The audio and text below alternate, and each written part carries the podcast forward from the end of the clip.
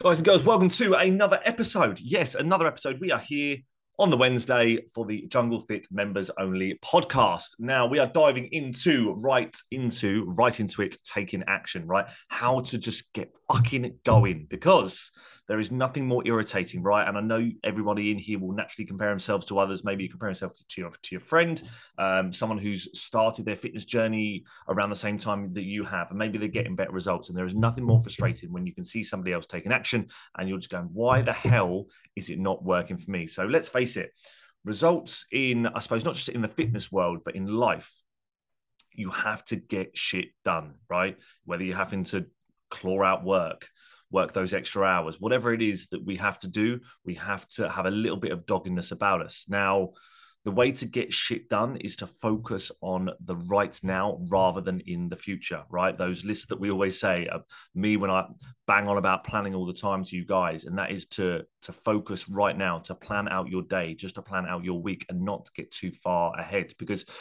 what happens when we do think too far ahead. And again, I'm guilty of this 100%. it's when when our goals are planned and they look like six months to a year at, over over time, it can actually demotivate us. It can cripple us in terms of our proactivity. And like I say, I am speaking 100% from experience here. Now, I had a goal to make Jungle Fit um, a bigger facility before lockdown, right? So we're talking a couple of years ago.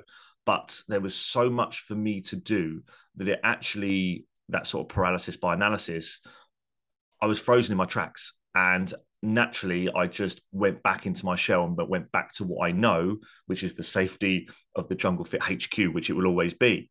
Um, because I couldn't see that way out. I couldn't see that vision or the the stepping stones in order to to take action. And that is what does happen, right? It really does cripple us and stop us taking the action that we need to. Now, am I ready? Am I ready right now to to branch into a bigger facility?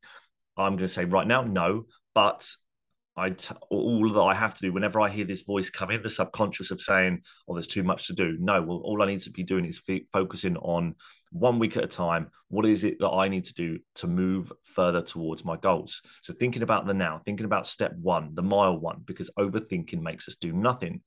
Now, we need to approach our fitness journey like driving a car. All right. So let's go with me on this one because I do love an analogy. So Let's imagine you booked a staycation, right? A lovely trip, an Airbnb to the Lake District with the family. It backs out onto a lake. It's going to be stunning. The weather's going to be lovely.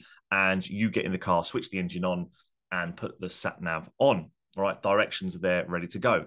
Now, when you get in the car, you are not looking at the end destination. You are not looking at your Airbnb.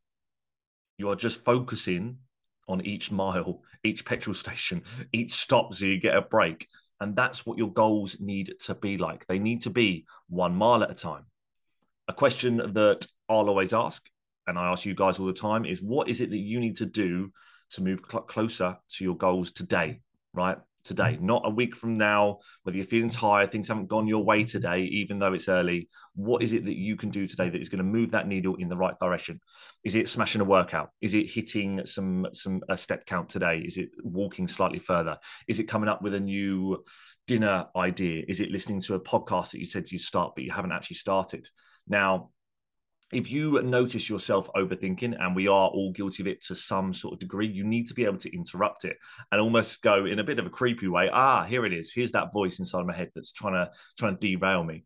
And usually, what I'll do if I'm um, if I can feel it creeping in, so if, again, my, my, if my brain's working overdrive, it's going, oh, you shouldn't, you know, you shouldn't start this podcast, you shouldn't do X, Y, and Z. I just have that fuck it mentality. Fuck it, I'm doing it anyway, and I'm cracking on with it. Because as soon as I do that, it sort of overrides me and just taking action. So that's what we need to get into the habit of. Because as you listen to this now, I just want you to have a minute, and that's just just to think like how much progress do you think you would have made if you hadn't have kept listening to a little voice in your head that's maybe telling you you're not good enough maybe telling you you're not worthy of having the life that you want to live that you're not worthy of having the body that you want the results that you want think about the results you would have if you just shut that voice up, right?